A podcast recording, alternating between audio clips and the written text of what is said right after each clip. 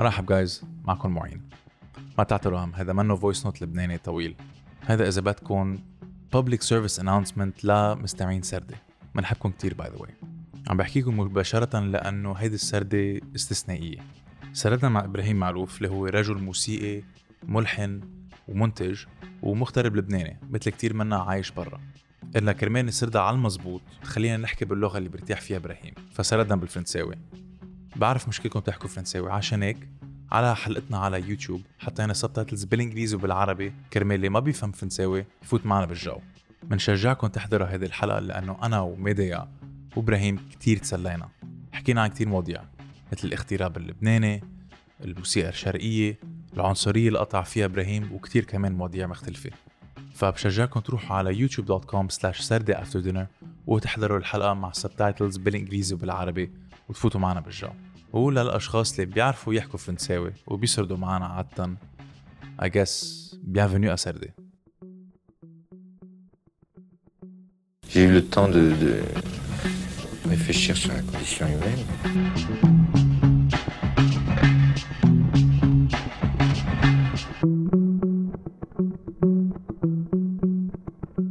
Brahim Malouf, euh, bonsoir et bienvenue dans Saldé. Alors, c'est une, c'est une émission spéciale aujourd'hui puisque c'est la première fois qu'on l'a fait en français. On a l'habitude de la faire surtout en arabe et euh, parfois en anglais parce qu'il y a des euh, euh, certains de nos invités qui qui, qui ne parlent euh, qu'anglais. Et toi, tu es le Libanais le plus francophone, on va on va dire, ou le Français le plus libanophone. On, on peut on, on peut le dire comme ça.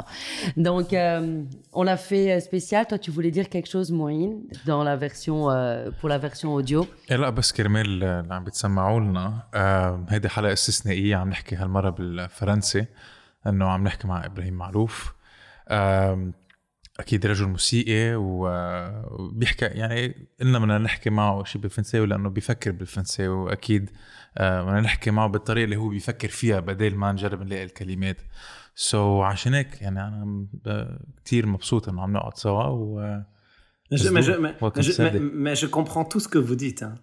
Ah, Oui, ok. oui. C'est bien. Befam, et je peux parler un tout petit peu en arabe, mais j'ai j'ai- j'ai pas, je suis né au Liban, mais j'ai vécu toute ma vie en France. J'ai jamais vécu au Liban, donc euh, quand je parle euh, arabe, on a l'impression d'être en face d'un enfant de 6 ans. Donc je, je, je préfère euh, parler en français pour mieux m'exprimer, mais, mais je comprends tout ce que vous dites si vous, si vous parlez en arabe. hein. Oui, euh, je sais que tu, tu parles, tu parles arabe, mais aussi tu, tu, tu peux chanter en mouel. Oui. C'est pas elle m'a dit, je, je t'ai entendu. Donc comment est-ce que tu peux, yani, tu maîtrises les deux? Mouel parce que c'est un art tout seul.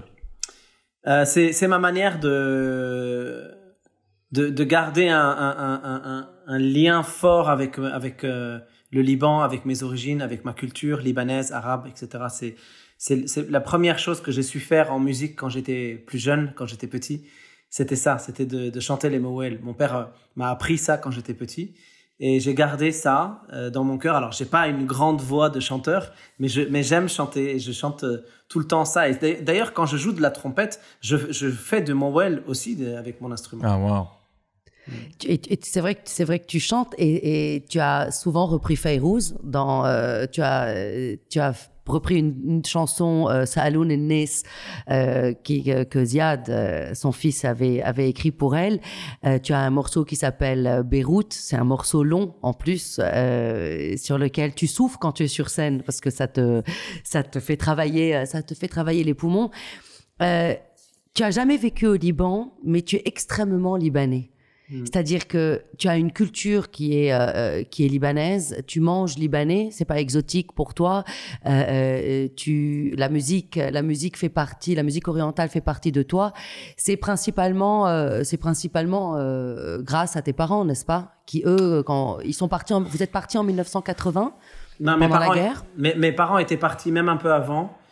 Et comme à cette époque-là, euh, les gens fu- fuyaient le, le Liban déjà. guerre civile. La guerre civile. Et, et les, les gens partaient, mais on- euh, personne ne, ne s'imaginait en 78, 79 que la guerre durerait aussi longtemps. Et donc, euh, lorsque mes parents sont partis vivre en France, c'était déjà en 77, 78. euh, ils pensaient qu'ils allaient revenir. Donc en fait, on, on, on, moi je suis né à la fin des années 4, de, la, de 1980, de l'année 80, et mes parents faisaient tout le temps des allers-retours. Euh, et moi je suis né au Liban par hasard.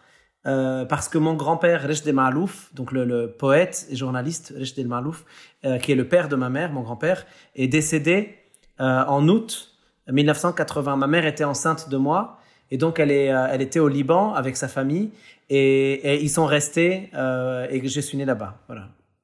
C'est exactement la même chose que moi. Mes parents vivaient en France, ma mère était là en août et elle a euh, à Beyrouth et elle a accouché euh, à Beyrouth. Je suis née à Beyrouth alors que on ne vivait pas à Beyrouth. C'est exactement voilà. la même chose.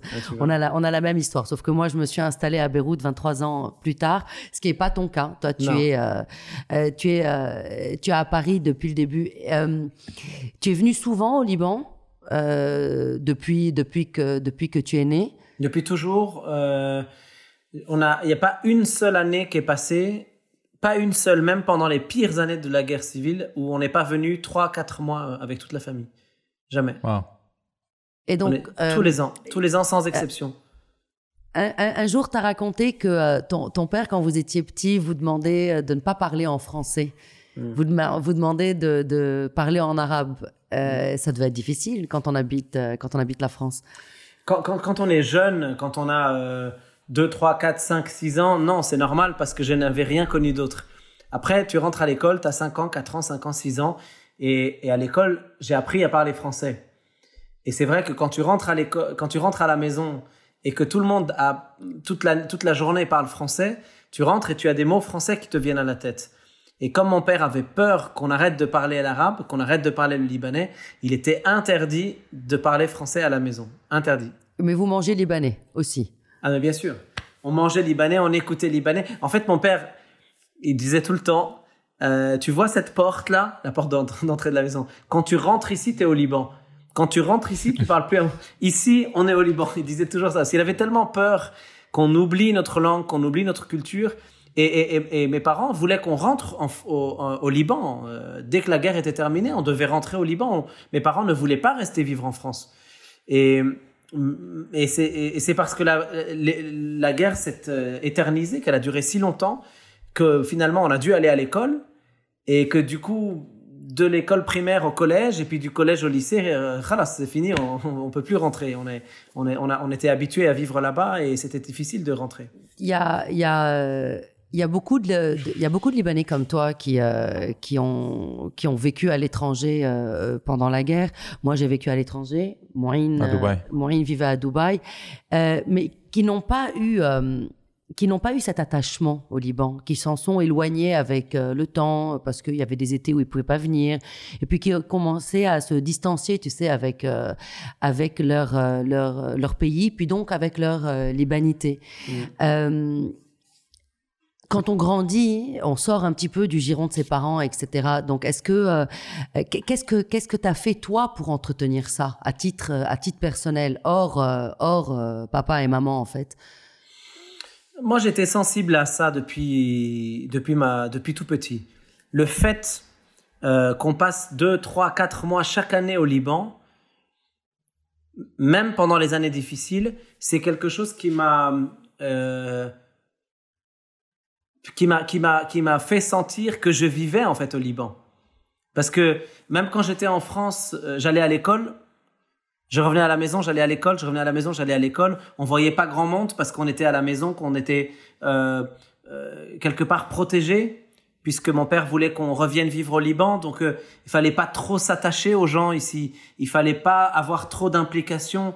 À la maison, on, on- on ne pensait que à notre famille au Liban. On ne pensait même pas euh, à, notre avenir en France. Tu vois, en, fait, on, était tout le temps. Tout le temps, tout le temps, tout le temps. Mon, euh, père, il avait même une phrase qu'il disait tout le temps. Il disait Tu vois le mur qui est là, il n'est pas à toi. Il n'est pas à toi. Toi, ton, mur, ta maison, elle est au Liban, elle est dans notre village. En fait, il a. Il, a construit dans mon cerveau et dans le cerveau, mon cerveau et celui de ma sœur aussi, ma grande sœur Leïla, il, nous a, euh, il a créé un fossé volontairement entre euh, nous et un monde dans lequel nous vivions et dans lequel nous étions complètement intégrés, Mais c'était pas pour nous dissocier des, des Français ou de la France, c'était pas ça. C'était parce qu'il avait juste peur qu'en revenant au Liban, on ne soit plus des Libanais et qu'on se sente mal, en fait. Il avait peur de ça. Donc, en fait, c'est, c'est, je crois que c'est parce que mon père était très attaché à ça. Ma mère aussi, mais, mais ma mère était euh, consciente qu'on était en train de vivre en France et qu'il fallait qu'on s'intègre à la société euh, française. Et donc, euh, on, on était un peu balancé entre la vision de mon père, la vision de ma mère. Et puis finalement, je pense que les deux étaient bien. Euh, je suis très très bien intégré dans la société française et en même temps je me sens euh, complètement libanais, même si quand je parle arabe, euh, malheureusement c'est nul. Tu, parlais de mur, ce mur ne t'appartient pas hmm. et en fait tu as repris la maison de ton arrière-grand-père à Ain Abou hmm. et tu en as fait tes propres murs en fait. C'est ça. C'est chez toi, c'est chez toi là-haut et tu y es tout le temps. C'est-à-dire, mm. quand tu viens au Liban, tu vis à Ain Abou. Tu vis pas à Beyrouth, tu n'es pas sur le littoral. Euh, tu es là-bas et tu viens souvent. Et, et vous voulez la, la vérité euh, comme, comme mon métier euh, est un métier assez fatigant, alors pas en ce moment parce qu'en ce moment c'est le Covid et qu'on peut pas faire de tournée, mais mon métier est un métier très fatigant. On voyage beaucoup, euh, on passe, je passe ma vie dans les trains, dans les avions, euh, les concerts. Euh, euh, bon, c'est pas c'est pas pour me rendre intéressant, mais c'est c'est le, le, concret de ma vie. Quand on fait une tournée, on fait facilement 25 pays en, en 8-10 mois, ce qui est énorme.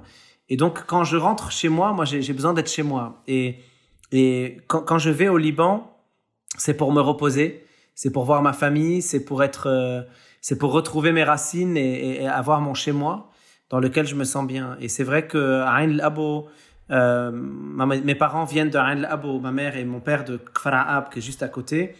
Et euh, lorsque j'ai appris que euh, une, une, une personne de ma famille était sur le point de vendre une maison que mon arrière-grand-père a fait construire pour ma grand-mère et ma grand-mère qui vit chez moi à la maison qui s'appelle Odette, elle a 99 ans. Et il y a quelques années, quand j'ai quand j'ai su que cette maison était en train d'être vendue, je suis devenu fou. J'ai dit mais c'est pas possible, on peut pas. Cette, cette maison, c'est la maison de, c'est de là que je viens. Je peux pas. C'est, ça, c'est Il faut préserver l'héritage. Il faut préserver l'héritage et puis parce que c'est, c'est mon histoire, quoi. Moi qui me cherche ouais. en permanence un endroit qui, qui est, qui est, qui me ressemble je pouvais pas trouver mieux que cette vieille maison de 1932 construite par mon arrière-grand-père. Ma grand-mère avait euh, euh, avait 11 ans euh, lorsque la, lorsque la maison a été construite, 10 ans, 11 ans. Et, aujourd'hui, elle a 99 ans. Après, elle a, elle a un siècle, euh, cette, cette grand-mère. Et donc, euh, je sentais que je sentais que c'était un acte très très important. Et donc, en effet, j'ai récupéré cette maison et je l'ai complètement euh, refaite, retapée pour que bah pour qu'elle soit adaptée à ma vie et à, et à mon futur. C'est quand la prochaine soirée chez toi? J'en ai parlé. Elle m'a dit des soirées. Jaloux. Ça va. Jaloux. tu voulais être là. non, c'était, c'est vrai que c'était, c'était, on a, on a fait euh, depuis, depuis que j'ai acheté la maison, on a fait plusieurs euh, soirées. Enfin, on en a fait trois. Euh, la première, c'était un peu en intimité. La deuxième, j'ai ouvert un peu. Et la troisième, j'ai fait, je veux que tout le Liban vienne ici pour qu'on fasse la fête. Et tous les, tous les gens proches que j'aime, les amis que, que, que je respecte, que j'aime, des gens que j'admire que, ou que j'affectionne, oui. euh, et, enfin, beaucoup en tout cas étaient là. Et, en effet, euh, Médéa, euh, que j'apprécie beaucoup, tu étais avec nous à cette fête. Et non, et non seulement, euh, pas, pas, seulement avec tes potes libanais, mais tu as aussi ramené Mathieu Chédid, qui est aussi une très grande star en France. Mm. tu, tu lui as montré ce que c'est le Liban et tu as montré la beauté. Oui, j'avais envie. En fait, j'essaie toujours de créer des ponts. Depuis toujours, j'essaie de créer. Et c'est pas facile. Hein. C'est ça. C'est pas, pas facile parce que il y a beaucoup de réticence. Euh, les, les, Français sont très curieux de connaître le Liban. Les Libanais sont très curieux que les Français viennent. Mais tu as toujours des, mais toujours des réticences, tu as toujours des, des, barrières culturelles qui sont énormes. Et, et, je me suis confronté à beaucoup, beaucoup de, de, de barrières culturelles. J'ai des histoires euh, à raconter qui, qui, enfin voilà, il y a énormément de, je me rends compte, mais mais quand mais mais quand Mathieu par exemple, qui est quelqu'un qui adore le Liban, qui a, qui a des origines aussi au Liban, vient, euh, c'est comme si c'était moi quoi. On est on est euh, c'est de la c'est c'est de la famille là. Mais, là, mais, mais, mais je veux dire parfois, pour ça que je disais ça juste avant, mais parfois quand tu essayes de créer des ponts, quand tu invites des gens à travailler, par exemple, les uns avec les autres, il y a des, il y a des moments où il se passe des choses euh, qui te font presque douter. Mais heureusement, parfois, ça se passe bien et ça, c'est bien. Alors, euh, j'ai une question. Non seulement, tu- ok, tu es revenu, tu es revenu au Liban pour pour redécouvrir tes racines, pour en fait t'enraciner dans, dans le pays, mais tu as aussi pu exporter la culture libanaise ou plutôt la culture orientale dans la scène internationale. Et je pense que this is where, euh, en français, je sais pas comment on dit, mais the quarter tone que tu as arrêté de ton père, tu l'as pris au- à un autre niveau, n'est-ce pas? Tu peux nous parler un peu de ça? J'ai essayé de, de, de prendre. Mon père a inventé une, une, une trompette qui permet de jouer donc les, les quarts de ton, les, ce qu'on appelle les mahamet euh, en, en libanais, en arabe. Et, et ça, c'est magique parce que j'ai dans mes mains un instrument qui joue de la musique classique, qui joue du jazz, qui joue de la salsa, de la musique latino, qui peut jouer du rap, qui peut jouer toutes les musiques, mais aussi qui peut jouer la musique de, de chez moi, la, musique arabe, la musique libanaise. Et donc ça, c'est une chance incroyable. Donc j'ai hérité de ça. Et dans ma musique maintenant, euh, c'est partout. Voilà, c'est partout parce que c'est ce qui crée le. C'est une sorte de, de catalyseur de toutes les cultures que j'aime dans un élément, dans un instrument. Alors, tu as hérité l'instrument, Yann. Ton père a, a pris une trompette classique et il a recon- reconfiguré pour, euh, pour faire sortir les Mahamet. Ouais, il a, il a, il a, il a redesigné la trompette en ajoutant un élément qui permet de, de baisser d'un quart de ton toutes les notes qu'on joue. Ce qui fait que euh, c'est comme si sur un piano, tu avais découpé euh, le piano, que, au lieu d'avoir euh, euh, Do, Do dièse, Ré, Ré dièse, Mi, Fa, Fa dièse, Sol, etc. Tu as Do, Do demi dièse, Do dièse. Ré demi bémol, Ré bémol. Tu vois, en fait, tu as... et, et voilà, tu as un quart, un quart, un quart, un quart, un quart. C'est comme si on avait ajouté une touche entre chacune des touches du piano. Donc le piano, il fait euh, quatre, il est quatre fois plus long hein, si on devait faire un piano. C'est ce qui fait ta particularité. Et, euh, C'est et- ce qui m'inspire en tout cas maintenant. Dans toutes mes compositions, euh, mon inspiration vient en grande partie de ça. ouais. Et Yann, et introduire aussi de la, mu- de la musique orientale dans des milieux un peu plus classiques, est-ce que c'était euh, ça a été bien accueilli ou tu as eu des problèmes? Euh, ça dépend. ça dépend. Euh, moi, je me, je me souviens les premières fois où j'avais. euh, parce que, en fait, beaucoup de gens me connaissent comme trompettiste euh, jazz ou, euh, ou, des collaborations avec des chanteurs de pop, etc. Mais en fait, à la base, moi, ma formation, c'est que je suis musicien classique. J'ai grandi dans la musique classique, dans la musique baroque, dans la musique contemporaine, dans la musique euh, classique, romantique, etc. Et je me suis fait connaître en gagnant des concours internationaux. C'est comme les championnats du monde de- dans le sport. Il y a le même, la même chose que les championnats du monde dans la musique classique. Et c'est en gagnant ces concours que, que j'ai commencé à me faire un peu connaître au début, quand j'avais 21, 22, 23 ans. Donc ma, ma carrière a commencé euh, à travers ce parcours-là. Sauf que j'arrivais aux concours internationaux avec une trompette très bizarre. Parce qu'il a regardé ma trompette, il disait, mais c'est quoi ce truc? C'est c'est- c'est quoi cette Il est en ovni train de tricher. Il- Ouais. Non, pas triche, mais, mais il fait pas, pas triche, tu vois, mais il fait son intéressant, quoi. Il vient avec un truc spécial. Pourquoi il est pas comme pourquoi il est pas comme les autres? En fait, c'était ça. Et et moi, en fait, j'avais j'avais que cette trompette dans les mains. Je pouvais pas faire autrement. J'avais pas l'argent ni les moyens d'acheter une autre trompette. Donc euh, euh, j'avais cette trompette là et il fallait que je fasse mes concours avec. Donc euh, si tu veux, c'est comme c'est comme si j'arrivais avec un gros handicap.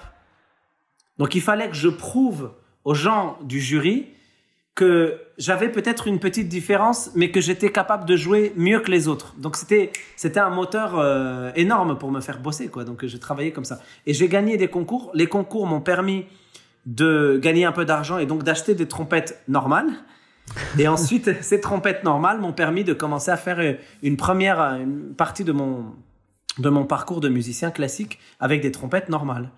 Et ma- mais malgré tout, c'est vrai qu'il y avait toujours une euh, une réticence euh, à, à, à me programmer, par exemple, dans des festivals.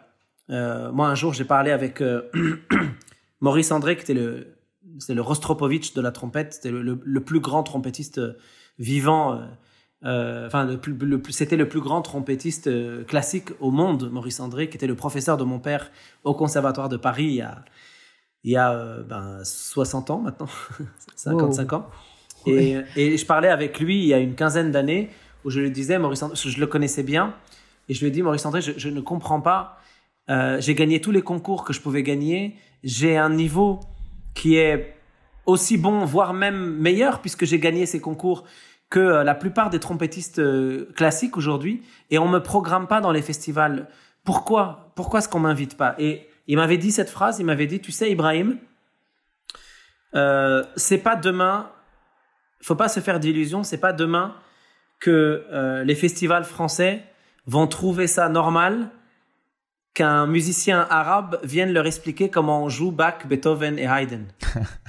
et, et ça m'avait fait Et c'est vrai que j'ai réfléchi, je me suis dit, mais il est pas con, il a raison en fait. Moi je, moi je suis avec mes lubies, mes, mes rêves. Je viens petit arabe euh, libanais. euh, j'ai l'impression que je suis meilleur que les autres parce que j'ai gagné des concours. Sauf que la réalité, mais c'est pas ça en fait. Il y a des gens, euh, ils préfèrent inviter des musiciens russes ou chinois ou américains, mais un arabe qui vient jouer Beethoven ou Haydn, c'est pas, tu vois. Et il y a quelques personnes qui ont réussi à à à, à, prouver que c'était possible. Je pense à Abdelrahman El-Bacha, par exemple, qui est un des meilleurs musiciens euh, pianistes au monde. Mais imaginez quel niveau il a pour avoir réussi à imposer sa vision de la musique classique à des gens pour qui c'était pas euh, évident d'accepter qu'un mec qui s'appelle Abdelrahman El-Bacha vienne leur expliquer comment on joue Chopin. Tu vois? Donc en fait, euh, moi j'ai moi j'ai pas réussi dans la musique classique. Euh, j'ai trouvé que le monde était très conservateur. J'ai pas voulu trop me battre. Euh, j'ai pas voulu me battre. J'ai, je me suis dit, attends, j'ai plein de trucs à côté. Je compose. euh, j'adore le jazz. J'ai plein d'autres choses. Je suis en train de multiplier les, multiplier les, les expériences. Je suis pas obligé de me battre. J'ai, j'ai qu'à faire autre chose. Et, j'ai, et je suis parti vers le jazz. Et dans le jazz, parce que vous m'avez posé la question, dans le jazz aussi, je me suis confronté à, à beaucoup, beaucoup de, d'adversité et de, et de réticence. Beaucoup. Mais, et même mais de quel angle? Bah, Disons Ah, mais- aussi parce que tu étais arabe. Mais bien Tu es sûr. arabe Mais bien sûr. Et, et j'en parle pas parce que moi, je suis pas quelqu'un qui se victimise.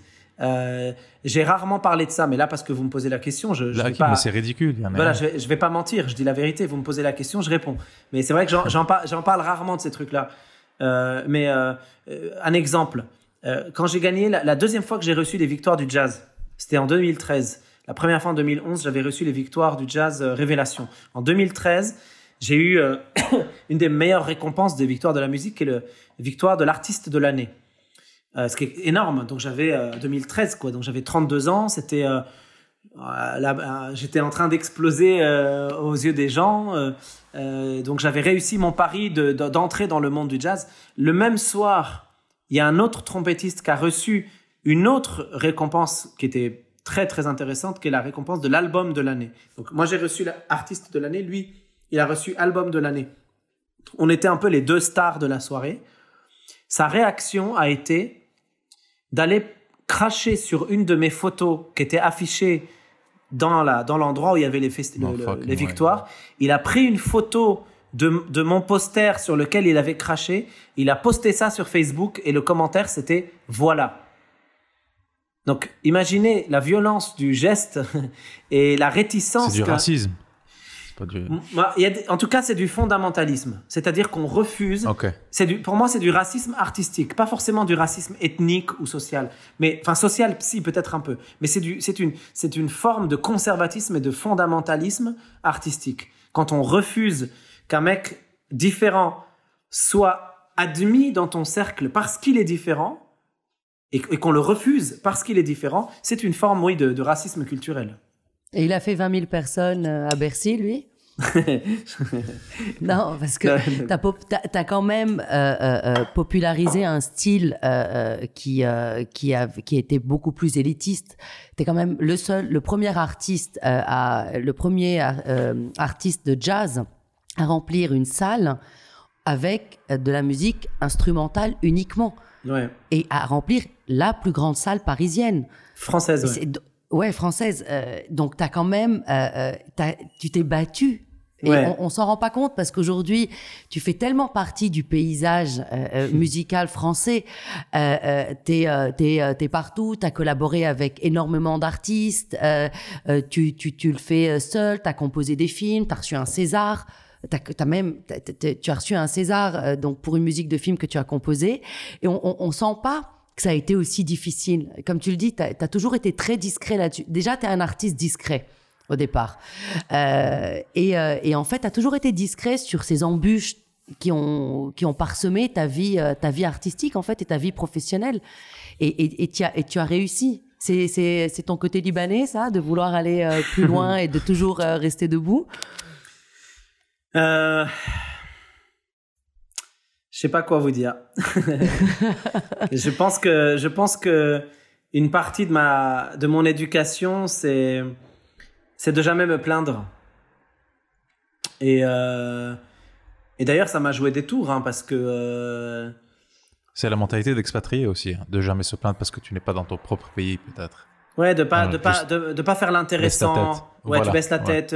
Euh, tu vois, même encore là, une des choses qui a été très difficile et très douloureuse pour moi, mais, mais je comprends hein, leur réaction, mais ma mère, ma famille, etc. Euh, quand, par exemple, il y a eu des histoires pas très drôles et qu'on m'accusait de choses fausses et, que moi je voulais j'avais envie de crier de monter sur les toits de dire à tout le monde mais c'est faux c'est faux je vous jure que c'est pas vrai c'est faux. Ce sont des fausses accusations ces, ces histoires sont, sont, des mensonges etc euh, tout le monde dans mon entourage y compris ma mère surtout me disait mais ne dis rien ne fais pas de problème. Ces gens c'est eux, qui ont un problème, mais toi tu n'en as pas, c'est pas grave, reste à la maison tranquille, ne fais pas de problème. Et le problème c'est que quand tu ne dis rien et que tu ne te défends pas, euh, les gens te bouffent la tête en fait et, ils te marchent sur les pieds et ils ne te respectent plus. Et donc, euh, moi, ces, ces, quatre dernières années, beaucoup de choses ont changé dans ma personnalité. J'ai radicalement changé. Euh, avant, jusqu'à il y a quatre ans, jusqu'à Bercy, en fait, euh, je vivais dans un monde de... J'avais, j'avais, j'étais confronté à l'adversité, mais mon message, c'était toujours, face à l'adversité, il faut de l'amour, il faut communiquer euh, de l'amour, de la bienveillance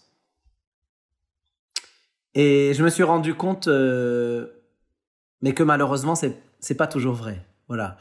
Euh, il, faut, pour, il faut savoir se défendre. Pour les personnes qui savent pas exactement qu'est-ce qui s'est passé, pour les personnes qui savent pas. Euh, mais tu, tu, parles de quoi, au juste euh, Tu, tu, tu veux le dire ou je le dis de cette, de cette, de cette histoire qui te suit depuis 2017, qui a été et qui s'est terminée, le... qui s'est terminée hier. Ouais, hier avec le Parisien. Ouais. Voilà. Ça, ça, ça a dû être très. Ouais. Oui, tu, tu, bien sûr, tu peux en parler, puisque de toute façon, la, la, la presse en a parlé et, et, euh, et, euh, et euh, ça, a été, ça a été un passage très douloureux. En fait, je, je vais vous dire, je pense que moi, des fois, j'essaie d'analyser pour comprendre ce qui s'est passé. Et j'ai pas forcément les réponses, mais euh, mon analyse euh, me pousse à croire que c'est un ensemble de choses qui, qui ont provoqué ce qui m'est arrivé. Alors, qu'est-ce qui s'est passé? D'abord, d'abord, moi, je, je, on me reproche toujours, et, et Hiba et tout le monde d'ailleurs dans ma famille, tout le monde me dit toujours, Ibrahim, tu es quelqu'un de trop accessible. Tu peux pas donner ton numéro de téléphone aux gens comme ça. Tu peux pas accepter toutes les interviews tout le temps comme ça. Tu peux pas euh, euh, te balader comme ça dans la rue normalement alors que tu sais que les gens euh, te reconnaissent. Tu peux pas. Et moi, en fait, j'ai toujours refusé euh, que ma vie change j'ai toujours refusé que ma vie de, de, de personne normale euh, se transforme en une vie de quelqu'un de supposément célèbre ou connu. J'ai toujours refusé ça. Et, et je pense que d'un côté, tant mieux parce que ça me facilite la vie dans beaucoup de choses. Mais d'un autre côté, ça joue des tours. Et euh, parfois, euh, ben, il faut se méfier. Il y a des gens dont il faut savoir se méfier. Et moi, je me méfie pas. Je suis, j'ai tout le temps le cœur sur la main. J'ai tout le temps euh, très bienveillant. J'ai toujours l'impression que les gens sont tous très bienveillants et très, très gentils. Et en fait, il y a euh, quelques années, en 2015, j'ai sorti un album qui s'appelle Illusion. Et dans cet album, euh, j'ai fait. Euh, il y a un titre qui s'appelle Who Run the World, qui est un titre de Beyoncé euh, que j'ai repris à ma façon. Et j'ai fait un clip. Et, ce clip euh, est une... Euh, euh, c'est comme un film d'anticipation dans lequel j'imaginais à quoi ressemblerait le monde si le Front National, la France, si le Front National passait au pouvoir en France. Et je vais pas rentrer dans les détails, mais euh, bon, vous savez que le Front National, un des, un des éléments de son projet politique, c'est euh, d'interdire la double nationalité. Ouais. Et donc, euh, et, et si le Front National passe au pouvoir en France, il y a plusieurs centaines de milliers de personnes, voire même peut-être des millions de personnes, qui vont devoir choisir entre leur nationalité française et l'autre nationalité. Et moi, je pense que beaucoup de gens vont refuser de garder la nationalité française, mais vont vouloir rester vivre en France. Et donc, ces gens-là n'auront pas de papier, et donc, il risque d'y avoir, c'était mon film d'anticipation, risque, il risque d'y avoir beaucoup de gens en situation illégale en France, d'un seul coup. Euh, et ces gens-là vont être traqués par la police. Et donc, vont se réfugier dans des hangars, dans des endroits. Et donc, j'ai imaginé un monde où les femmes, parce que c'est Who Run the World Girls, euh, c'était des femmes qui, à travers leur art, réussissaient à faire en sorte que ces, tous ces gens soit compris par, par, par la police et que la police euh, soit capable de comprendre la situation de ces gens et ne les condamne pas tout de suite. Donc c'était un discours très fort, politique, mais à travers euh, un engagement social et musical. Ça, ça a été le, le premier élément de ma descente aux enfers il y a 4-5 ans. Euh, je me suis pris une, euh, une vague de haine incroyable sur Internet. Quelques semaines après, il y a eu des attentats. Euh, quelques mois après, j'ai été arrêté à Gare du Nord en allant faire un concert au London Jazz Festival. Euh, on m'a dit que j'étais fiché Interpol. En fait, c'était uniquement une histoire de passeport parce qu'on m'avait, j'avais perdu mon passeport euh, 15 ans plus tôt ou 10 ans plus tôt. Euh, des gens très malveillants sur Internet euh, ont commencé à écrire des choses terribles euh, à mon sujet. Ce n'est pas parce que c'est un bon trompettiste que c'est un mauvais poseur de bombes, euh, espèce d'islamiste trompettiste, etc. Donc j'ai, Parce j'ai- que Interpol, il y a les International Police Ouais. m'ont arrêté. ouais. Ah oui. C'était ça, une campagne je, contre Je me toi. souviens, oui. Je sais pas ce que c'était. En tout cas, peu importe. En tout cas, j'ai été arrêté. On m'a retenu. On m'a fait rater mon train.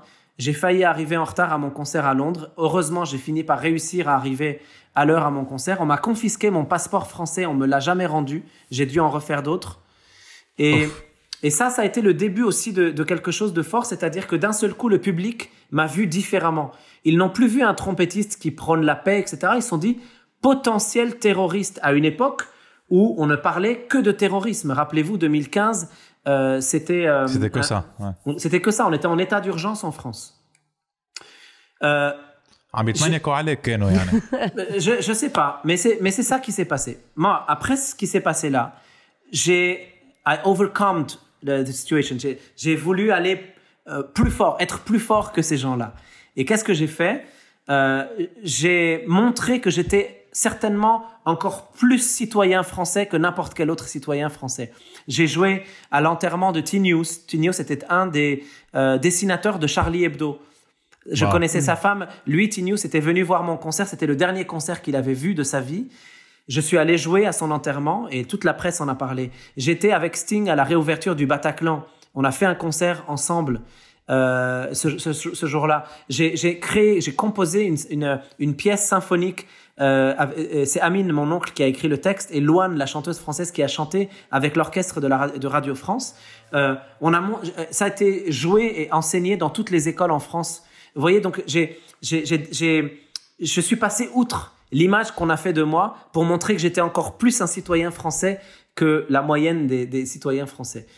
Après ça, il y a eu une histoire. Donc cette euh, fille euh, qui a prétendu que je l'avais euh, agressée dans un studio. Bon, C'est une- C'était une mineure de 14 ans qui était en stage. c'était une fille de ça 14 ans qui était en stage dans mon label. Et alors moi j'ai dit à tout le monde dès le début, mais c'est faux cette histoire, elle n'est pas vraie.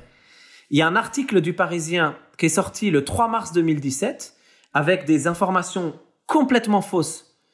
Euh, il disait que j'avais reconnu que c'était vrai, que j'avais reconnu l'agression. Il disait qu'il y avait euh, que la police détenait des SMS euh, dans lesquels je demandais des photos nues de cette fille. Euh, il, il- il disait que des choses complètement fausses. Ça faisait quatre ans que je disais à tout le monde que cette histoire était fausse et que tout le monde relayait cette histoire sur Internet, dans la presse, même des journaux très sérieux comme Libération, etc. ont repris les informations du Parisien et tout le monde a dit, Ibrahim, a agressé cette fille et il a reconnu les faits, chose qui était complètement fausse. C'était en Hier- pleine vague MeToo. En pleine vague MeToo. Hier, enfin non, en Character ju- assassination. It was a character assassination, on dit en anglais. bah peut-être. En tout cas, en, en juillet dernier, euh, le tribunal a- m'a innocenté, c'est-à-dire qu'ils ont fait une enquête et ils ont vu que c'était faux.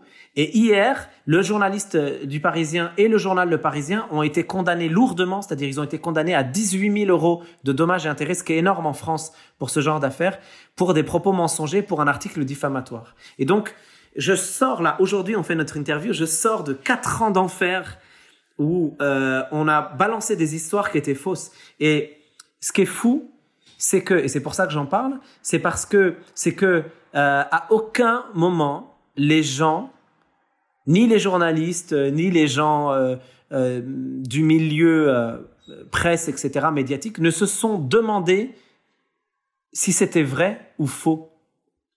C'est-à-dire qu'il a fallu que je me batte tout seul avec mes avocats, mon manager, etc. Et les gens qui étaient présents, les gens qui étaient présents ici au moment où la fille disait que je l'avais euh, agressée. Donc il y a des gens qui étaient présents. Et on a des preuves que c'était faux. Mais malgré tout, les gens étaient persuadés que c'était vrai. Brahim, euh, je veux te dire, Aouchi, Mabrouk pour avoir gagné Merci. ce procès. Jad. Mabrouk parce que tu n'as pas baissé ta tête comme euh, tes parents te, te disaient. Non. Tu, tu, tu, as, tu as pas fait l'intéressant, mais tu as parlé contre euh, Yann, cette, euh, ce, ce scandale Yann, qui était vraiment visé envers toi ou c'est- rare. You know, je pense que les médias et les gens surtout, dans un- à un certain moment, aiment voir quelqu'un qui est tellement, pas célèbre, mais successful Ouais, et il a réussi. qui a réussi dans sa vie chuter. Parce que ça leur donne du plaisir. Ils commencent à penser, ah ok, c'est pas le génie ou c'est pas yani, the the powerhouse qu'on le pensait, il est humain ou il, est, Hmm. il a des fautes. Mais, il y a des gens qui prennent du plaisir. Mais, moi, je comprends. Enfin, en fait, c'est ça qui est compliqué. C'est que moi, je comprends que les gens se disent, c'est pas parce qu'il est connu ou c'est pas parce que c'est Malouf, etc., qu'il ne faut pas qu'il soit comme tout le monde euh, euh, euh, condamné si c'est vrai. Et, et en fait, c'est là que c'est là que c'est compliqué. C'est que moi, je serais le premier à encourager une femme à porter plainte euh, s'il y a une histoire. Je serais, je, je, je suis féministe en fait moi aussi. Je, je défends les mêmes idées que les gens qui condamnent. Sauf qu'en fait, euh, le problème de la presse, de Twitter et de ces trucs-là, c'est qu'en fait, euh, euh, plus personne ne cherche à faire des vraies enquêtes. Moi, j'ai- même envoyé, je me rappelle, euh, j'avais le dossier sous les mains, je, les, les- l'avais ici, j'avais un dossier énorme comme ça. J'envoyais des tweets euh, privés, j'envoyais des messages Instagram à des journalistes. J'ai j'ai pris des rendez-vous avec des gens de chez Mediapart, de chez euh, plein de médias, etc. Je leur ai dit, mais est-ce que, s'il vous plaît, pitié, est-ce que quelqu'un peut faire une enquête? J'ai tout le dossier ici. S'il vous plaît, je vous en supplie, ouvrez le dossier, regardez, c'est faux. Et personne n'a voulu le faire. C'est Personne. affreux. Et, il did it- et tu l'as fait tout seul. Donc, Je l'ai fait tout seul. Heureusement, mais mes avocats, moi, le jour où je suis arrivé devant mes avocats, parce que j'avais vu plein d'avocats, certains me posaient des questions, personne n'avait étudié le dossier, ils n'avaient même pas ouvert le dossier. Je leur- j'avais- J'allais voir des avocats, j'allais voir plein d'avocats. Je leur montrais le dossier. Ils me disaient oui, écoutez, c'est compliqué, vous savez, on est en France ici. Euh, en France, c'est très difficile. Hein, donc, euh, s'il n'y a pas de preuves, alors même si vous avez des preuves, vous savez, la justice, surtout avec des, des enfants, des mineurs, etc. Je leur disais oui, mais je suis innocent. Toutes les preuves sont dans le dossier. Ouvrez-le.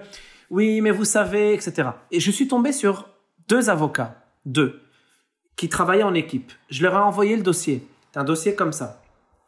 Je me suis dit, comme tous les autres, ils vont me recevoir, ils vont me dire oui, vous savez, c'est difficile. Bon, on verra ce qu'ils vont dire. Je suis arrivé devant, euh, j'avais un rendez-vous avec eux. Attends, il y a, mon ingé- ingénieur de son qui m'envoie un message. Euh, euh, attends.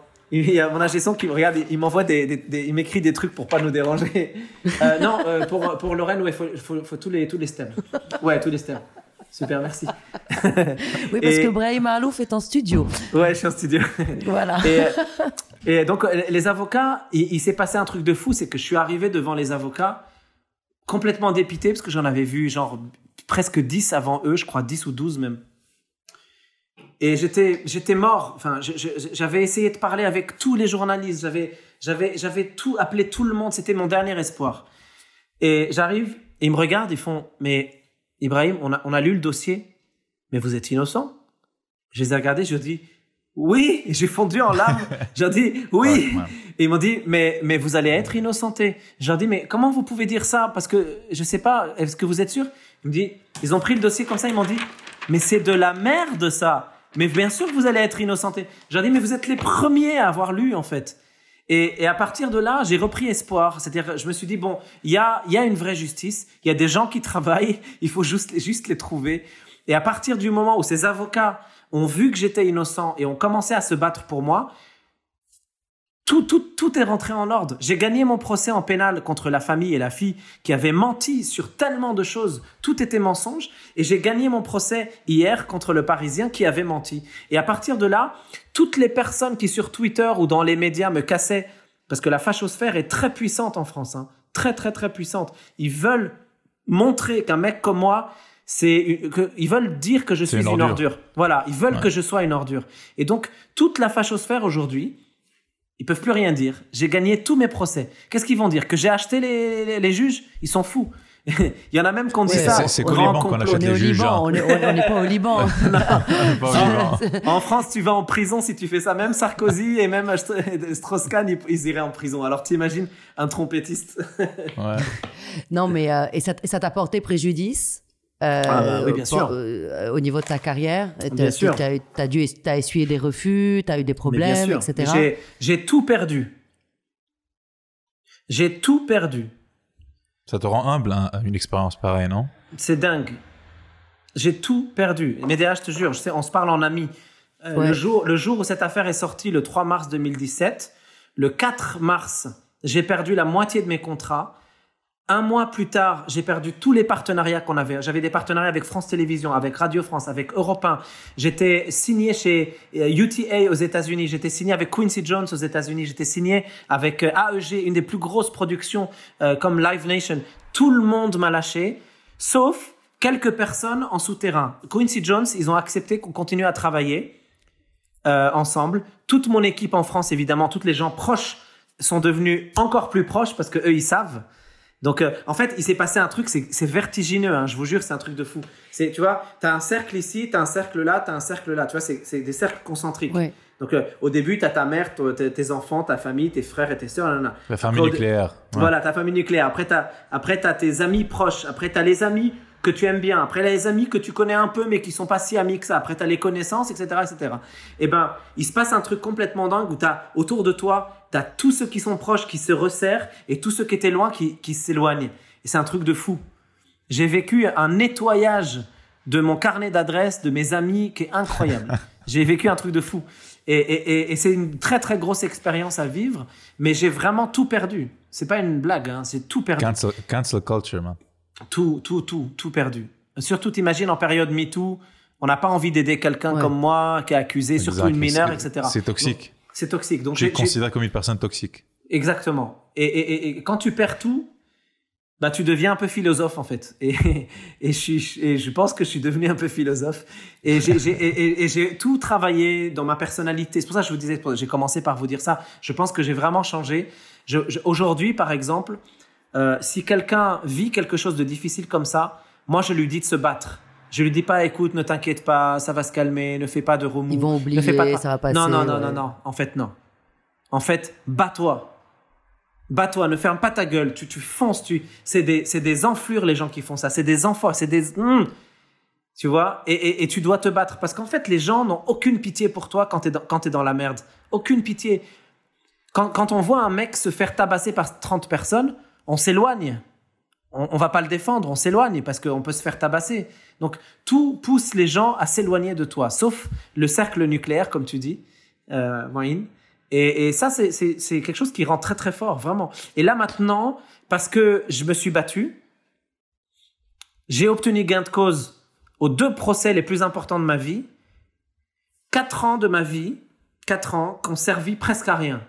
Mais ça a au moins nettoyé ton carnet de d'adresse. Ouais, ouais. mais, mais je peux vous dire un autre truc aussi, c'est que moi pendant ces quatre ans, j'ai beaucoup travaillé. Euh, j'ai fait quatre albums. Et il y a un public qui, m'a, qui a continué à me suivre, un, un public euh, fort. Hein. J'ai fait des gros concerts dans des zéniths et tout. Il y avait des milliers de personnes à mes concerts. Les gens m'ont fait, il y a beaucoup de gens qui m'ont fait confiance. Et ces gens-là, je ne les oublierai jamais. Jamais, jamais, jamais. C'est, il y a, y a des gens comme ça qui t'oublient pas, qui te font confiance, qui t'aiment, qui t'apprécient et qui te font et qui te font confiance en fait, qui croient en toi, qui pensent que tu es quelqu'un de bien et qui savent que tu es quelqu'un de bien. Ça, ça tu l'oublies pas. Ibrahim, euh, tu, as parlé, tu as, tu as utilisé l'exemple que quand il y a 30 personnes qui tabassent quelqu'un, les gens normalement s'éloignent. Et je pense aussi à un côté où tu veux pas, et en tant que, je sais pas, euh, une personne qui regarde ce qui se passe, tu veux pas contrarier les gens parce que, euh, comme tu as dit, tu vas te faire tabasser and, and it's not cool or uh, um, oui, c'est pas faut cool. pas être counter-narrative. Ouais, ouais, bien Donc, sûr. Pour, que tu puisses te préserver aussi, il y a des gens qui ont, ils ont peur que si ils te supportent, par exemple, ils Ça vont les se touche. faire... Ouais, ça les touche. Tu vois? Il y a un Ouais, proverbe libanais, Mm. je ne sais pas si tu le connais, qui dit, j'espère que je vais bien le prononcer en arabe, La mabtoua al-ba'ra euh, biktaro salkhina. C'est-à-dire Oui, quand oui. la vache tombe, euh, ses abatteurs, c'est-à-dire les gens qui travaillent dans l'abattoir, euh, deviennent, euh, deviennent plus nombreux. Et, euh, et- et ce, ce qui est impressionnant, c'est que quand, quand on t'entend parler comme ça et, et de, ton Marc. co- Totalement. Non, mais ce qui est dingue, Non, mais non, parce que maintenant, je me tais plus, en fait. Avant, je disais rien. Pendant quatre ans, j'ai pratiquement c'est rien vrai que dit. Silencieux. Hein. Mais bien sûr, parce que je peux pas me défendre. Comment tu peux dire aux gens c'est faux? Et les gens, ils vont te dire, mais attends, il y, a un pro- il y a un tribunal, il y a un procès, tu verras bien si c'est faux. On verra bien si c'est faux. Tu vois ce que je veux dire? Tu peux, tu peux rien dire. Tu es forcément perdant si tu, par- si tu parles. C'est pour ça qu'aujourd'hui, je parle. C'est Parce génial. que la Et justice tu- a fait son travail. Tu sais quoi, tu sais quoi, quand on t'entend parler, on réalise à quel point tu es libanais, Ibrahim. Non, mais c'est vrai, c'est-à-dire que tu as mené un combat euh, David contre Goliath, ce que nous, les Libanais, on est en train de faire au quotidien, et tu le sais mieux que n'importe qui, parce que tu es tout le temps là, euh, et tu es, tout le temps au Liban, et tu vois très bien combien on en bave. Euh, toi, tu le vis, le Liban, mais tu le vis de loin comme des millions d'expats, et tu as cet attachement qui est très très fort avec avec le Liban, et, tu sais, tu sais combien nous on souffre au quotidien, et ce qui est dingue aussi, c'est qu'après une expérience pareille, le 4 août, t'étais au Liban. Mm. C'est-à-dire que tu l'as fait ce concert, mais tu, c'est vrai que tu as fait le concert le 1er octobre uni pour le Liban, mais t'as pas fait un concert d'un Libanais qui était à l'étranger, qui a vu de loin ce qui s'est passé, euh, et tu as fait un concert pour aider ton pays. Tu y étais. T'étais pas à Beyrouth hein, ce jour-là, tu étais à Ain Abo. J'étais à un labo, mais, mais euh, comme vous savez, pratiquement, euh, il y, a, il y a tous ceux qui ont entendu l'explosion ont, ont eu l'impression que l'explosion était juste à côté de chez eux, tellement c'était fort. Exactement. Et, et nous, on, avait vraiment l'impression de se faire bombarder, en fait. hein. Alors, Moi, tu, je- tu as entendu l'explosion ou- Ah, mais oui, oui, oui, on a entendu l'explosion. Non, mais Ah, c'était no complètement fou. way. Ah non, mais c'était fou. Moi, moi, je- moi, nous, on a, nous, l'explosion était tellement, tellement monstrueuse à un labo là où on était. Moi, moi, j'ai couru, on a amené tout le monde sous les abris, et après, je suis sorti pour regarder où était tombé l'obus. Je suis sorti dans Et le c'est loin je- en plus, c'est très très haut à Ain Abo. Mais oui, mais c'est c'est à peu près à 15 km du port. Nous, on a, on a, on a une, euh, on, on voit le port de chez moi. C'est-à-dire qu'on a une, euh, en, comment on dit, en, euh, on, on a une vision di- dir- directe Ouais. sur le port. On, on le voit direct. En- à vol d'oiseau, je le vois direct le port, Ah, de, wow. là où je, de là où je suis, de, mon- de, de ma maison. Donc, tu as vu la fumée et tout. Et donc, on pouvait, on pouvait voir la fumée de là où j'étais. ouais. La fumée rose. Ouais. Et comment tu as vécu ça? Qu'est-ce que tu as ressenti? Parce que finalement, tu as été épargné de la guerre euh, civile puisque tu étais, Mais en oui. France. Et là, tu vis euh, euh, la plus grande tragédie libanaise. C'est-à-dire que c'est quelque chose de, de- Tu le disais, c'est monstrueux ce qu'on a, qu'on a vécu. Comment tu l'as vécu, toi qui as été épargné, comme moi, j'ai été épargné euh, quand j'étais jeune puisque je vivais en France pendant la guerre? Comment tu as vécu ce moment-là? Mais euh, en fait, nous- moi, je vivais en France, mais comme je passais 3-4 mois par an au Liban, j'ai vécu les bombardements au Liban aussi. Moi, je, moi, moi, je me rappelle des bombardements. J'avais, euh, par exemple, je, je me rappelle des bombardements. Je me rappelle des, on voyait de là où j'étais les les les les, les obus, les, les tirs, etc. de Beyrouth. On les voyait nous. Et euh, et, et je me souviens aussi de la guerre entre la, la Aoun et Jaj en 89, 90. Moi, j'avais 10 ans. Donc, je me, je me souviens des obus qu'on recevait dans le village, etc. Moi, j'étais au village quand il y a des obus qui sont tombés dans notre village. Et on se réfugiait dans les abris de la maison. Je m'en souviens très, très bien de ça.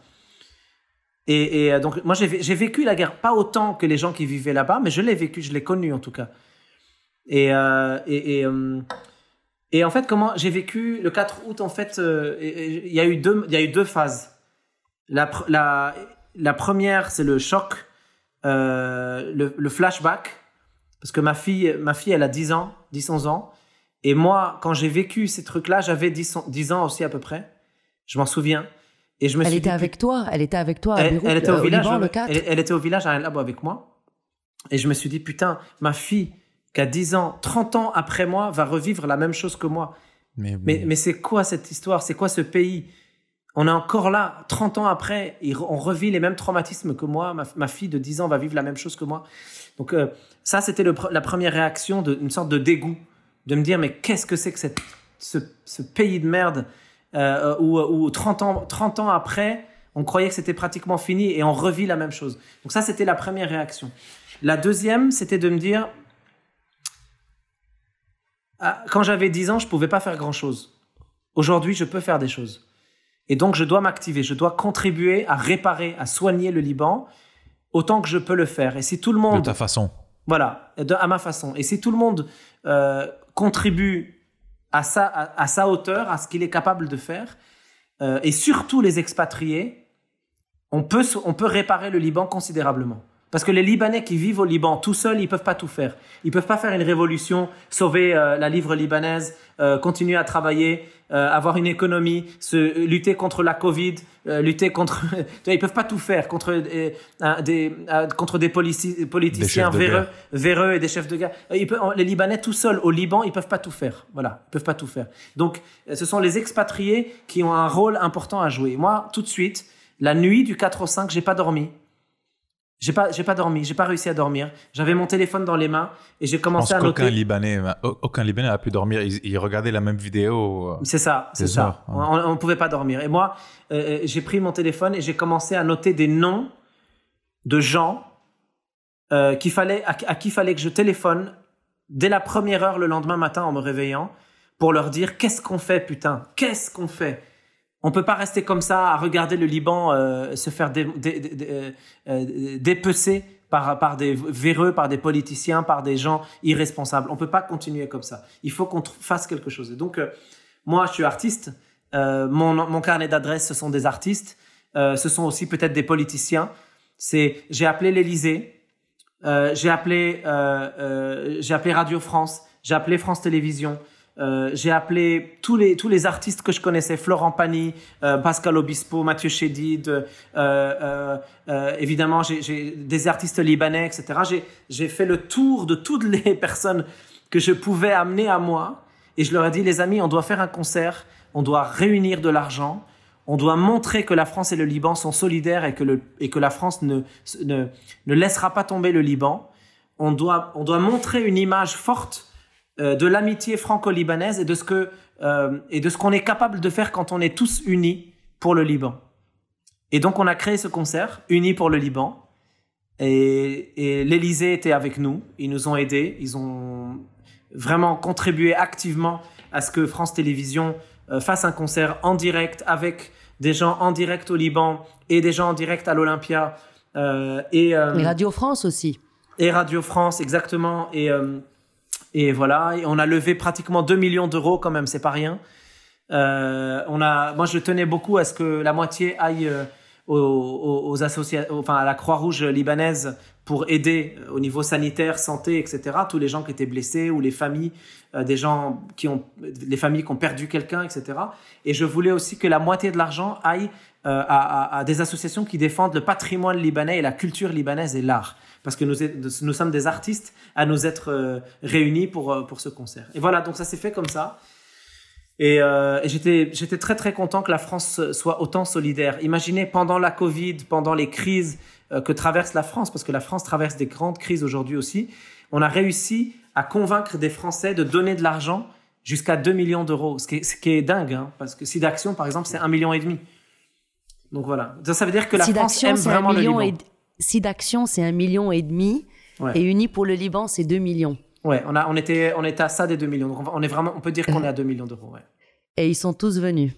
Mm. Même Sting qui a chanté en comme comme on est avec toi là maintenant, Sting a chanté mm. et euh, je veux te dire, je, t'avais envoyé un message ce soir-là et tu as été adorable parce que tu m'as tu m'as répondu euh, le, le, lendemain. Euh, moi, je me suis effondrée en larmes quand j'ai vu le concert.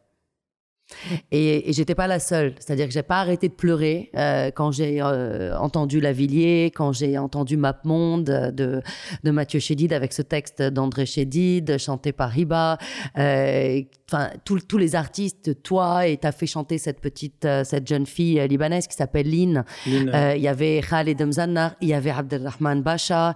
Il y a, enfin, c'était et c'était Osama, Osama, Osama Rahbani. Et, Osama Rahbani. moi, moi c'était très important pour moi que des, de, vrais bons artistes libanais. Khaled, il est pas chanteur, il est, c'est un compositeur de musique de film, mais j'avais envie qu'il soit avec nous. Il était tellement gentil, il est venu quand même, mais, mais il est, pas, je veux dire, c'est par là que c'est surtout un compositeur de musique de film. On le connaît pas vraiment comme, comme chanteur ou comme un mec de scène, quoi. Euh, euh, et bon, Hiba, c'était très important. Moi, je voulais aussi que euh, Majid Roumi participe. Elle n'a pas pu participer. Euh, mais en fait, j'avais très envie que cette scène libanaise euh, rencontre la scène française, en fait. Et d'avoir d'avoir des gens comme Patrick Bruel, Pascal Obispo, Florent Pagny, Mathieu Chédid, tous ces gens-là, c'est quand même fou, en fait. ils, se, ils, se, sont tous unis pour le Liban, quand même. C'est génial.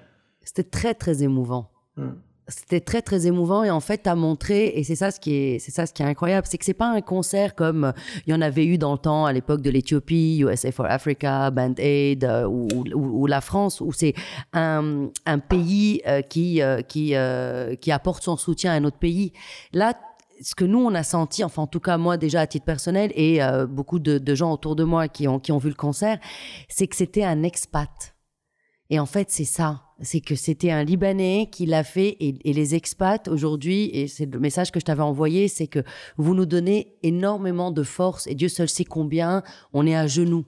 Euh, aujourd'hui au, Liban. Après le 4 août, on, a, on, est tombé à terre en fait. Euh, et, aujourd'hui, avec ce qui se passe au niveau de la crise sanitaire et, de, donc du, euh, de la pandémie, on est encore on est à plat, c'est-à-dire qu'on n'est même plus sur une civière, tu sais, on est, on est, on est totalement à plat. Ce que nous, on a senti, c'était c'était euh, l'œuvre euh, euh, d'un expat et, les expats nous ont énormément aidés et nous aident énormément. On en parlait la dernière fois dans une de nos salles avec Maya Brahimcha qui, qui a fondé Beit Baraka. Elle nous a dit que 90% des donations qui ont été faites pour le Liban, c'est les expatriés. Ben oui et, c'est là où ce concert était particulièrement émouvant. C'est-à-dire que ce, que tu as fait, tu l'as fait en tant que Libanais. Et, et, on rejoint des artistes libanais, mais des artistes internationaux. Et, on ne pourra jamais assez te remercier pour ce que tu as fait. Euh, cette, euh, moi, ce, que je, ce, que, ce, que, ce que je pense, euh, c'est qu'en fait, c'est normal de faire ça. En fait, si, si je fais pas ça, c'est comme si j'abandonnais ma famille, mon pays, mes amis. Euh, c'est comme si j'abandonne tout le monde. Donc, je, moi, je, je, suis persuadé que le Liban est un pays à genoux, mais qui ne tombe pas, qui peut pas tomber. On a des genoux très solides, les Libanais. On, a, on, est à genoux, on tombe à genoux, mais on descend pas plus bas. Ça, j'en suis persuadé de ça. Il y a un truc, je sais pas pourquoi, je sais pas pourquoi nous, les Libanais, on est comme ça. Je, je sais, je peux pas savoir. Même moi, dans mon histoire personnelle, j'ai été à genoux pendant très longtemps. On m'a tabassé, je suis resté à genoux, mais je suis jamais tombé.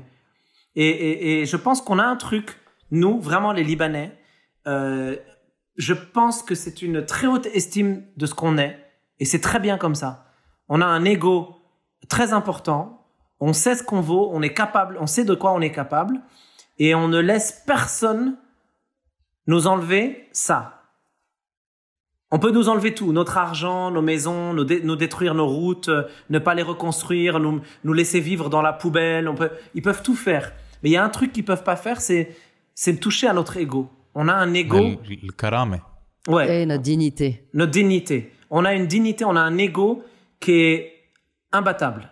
J'en suis vraiment persuadé de ça. Et ça, c'est notre éducation qui fait ça. C'est notre culture, notre éducation.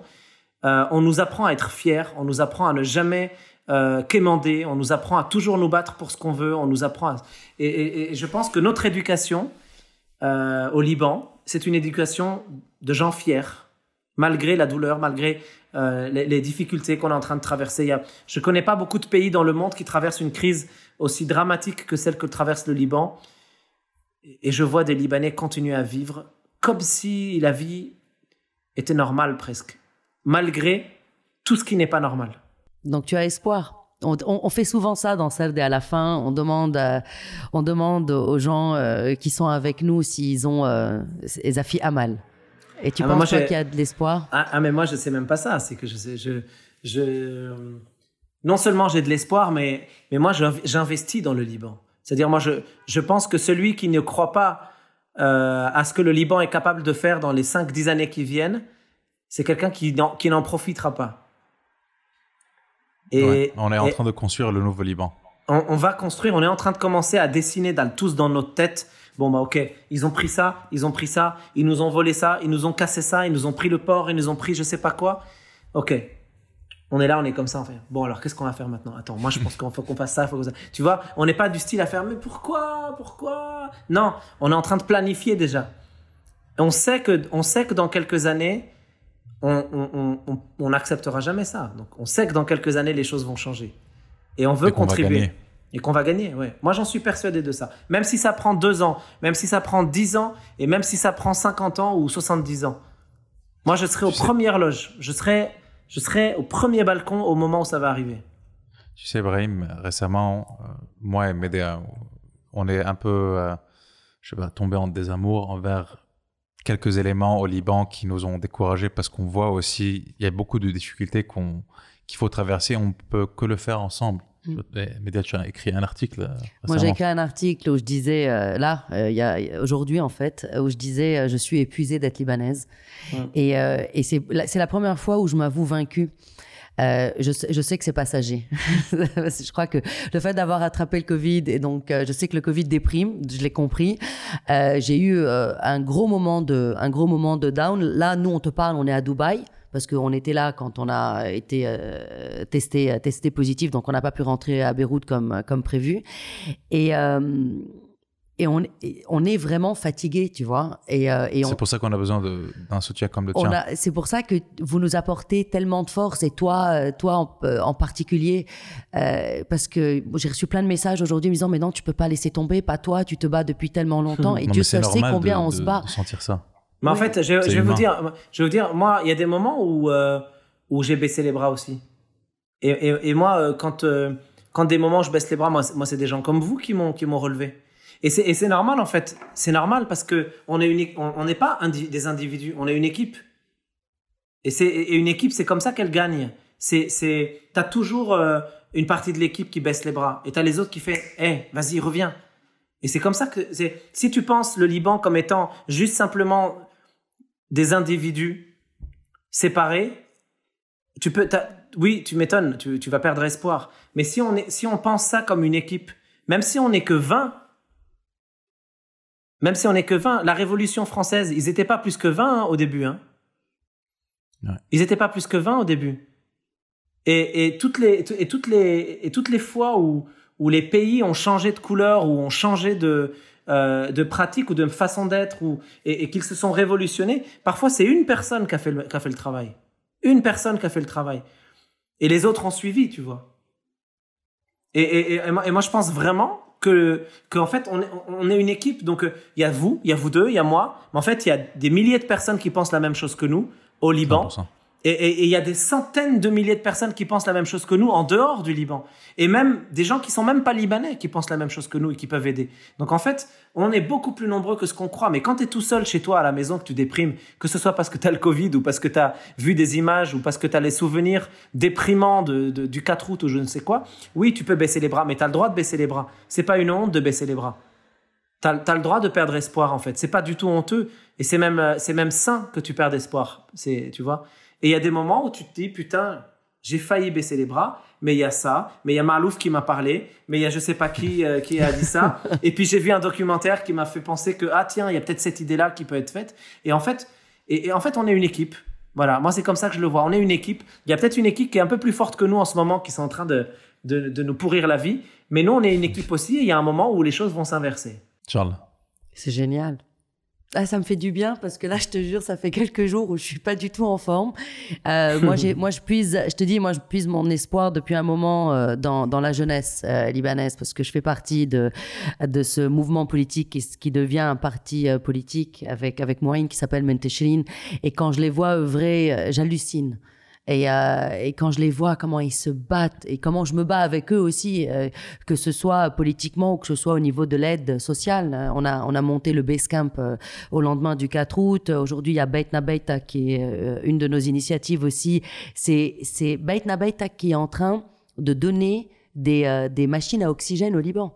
Mm. Et on est en train de faire des levées de fonds et, et- et ça marche. Et c'est c'est une équipe incroyable. Euh, et bon, je, je pense que mon, mon baissage de bras, je sais pas si on peut dire ça comme ça, il est, il est passager. J'avais besoin de l'écrire. Je pense que c'est une catharsis. Mais euh, Non, parce qu'il est important, c'est que, comme Ibrahim a dit, on est une équipe. On et est une donc, équipe, et c'est ouais. normal si quelqu'un de temps en temps baisse les bras. L'important, c'est que l'autre joueur ou l'autre euh, participant l'aide Ouais. à se relever. en, tout- Tu en- sais, en tu- tout cas, là, tu, tu viens de le faire. À chaque fois que tu baisses les bras, euh, bah, Médéa, un message, dis-moi, Yves, je peux te parler. C'est bon, là, je pense que c'est. En fait, tu sais quoi? Le hasard fait bien les choses et il y en a pas. On s'est parlé hier soir euh, et puis euh, je t'ai dit, tu sais quoi? On aimerait bien avec Moïne euh, que tu que tu sois dans Salle D. Tu m'as dit oui tout de suite et je crois qu'en fait finalement c'était un signe. Hein, pour, euh, Bah. pour nous remonter le moral et, euh, et tu l'as fait en fait. Écoutez, en tout cas, moi, je suis, je suis très content. J'aime beaucoup vos sardettes.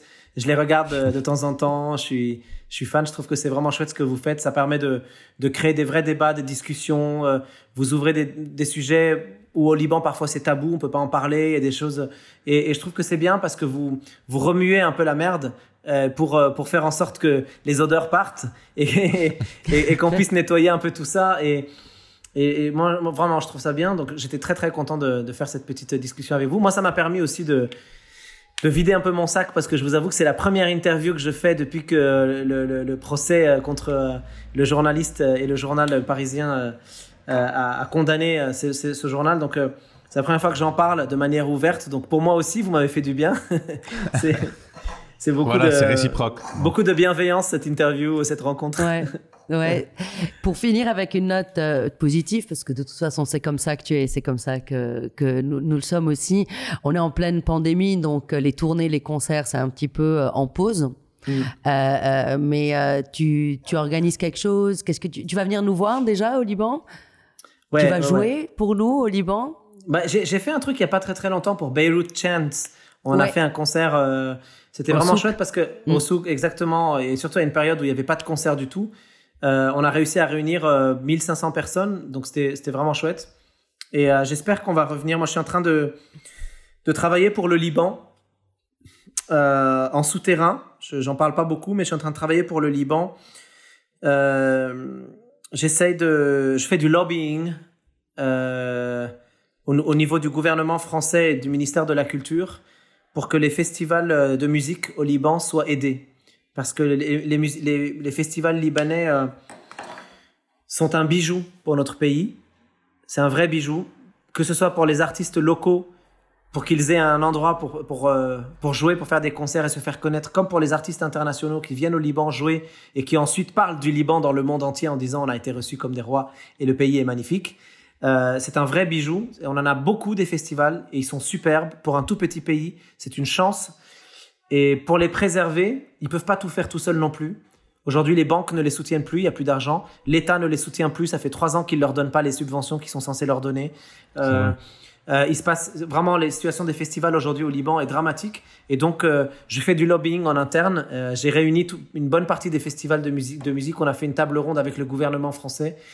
Et l'idée, c'est qu'on arrive à débloquer et de l'argent et de l'aide et éventuellement d'autres choses si on peut. Euh, donc voilà, j'ai beaucoup beaucoup d'espoir et pour le Liban et pour les tournées, pour mes tournées aussi euh, à l'avenir. Voilà. Bah, Merci. Merci, Ibrahim. Merci Et beaucoup. Euh, C'était une très très belle salle day. Euh, on se voit à Ain Abo Avec grand plaisir. avec Moïne? Cet été avec moi. hein. Avec, avec grand plaisir. Merci, vraiment merci beaucoup. Et puis, euh, moi, je t'appelle si j'ai un souci. Ça marche. Moi aussi, je vous appelle parce que vous faites du bien aussi. D'accord, c'est top. Merci beaucoup et À bon bientôt. courage pour la suite. À bye très, bye. très bientôt. Ciao. Bye, bye.